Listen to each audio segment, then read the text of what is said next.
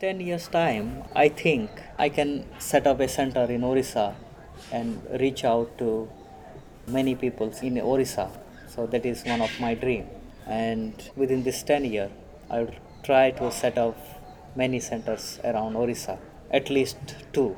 So yeah that is a practical thing for me. I'll try to live a life of selflessness it's not kind of attached with my ego. So i will work on that part. Wherever or whenever i will see my ego is coming in front of me with my work and my vision then i will think that this is stopping me to realizing this bodhicitta. So i will work on that and yes i'll live a simple life and i'll support as many people i can.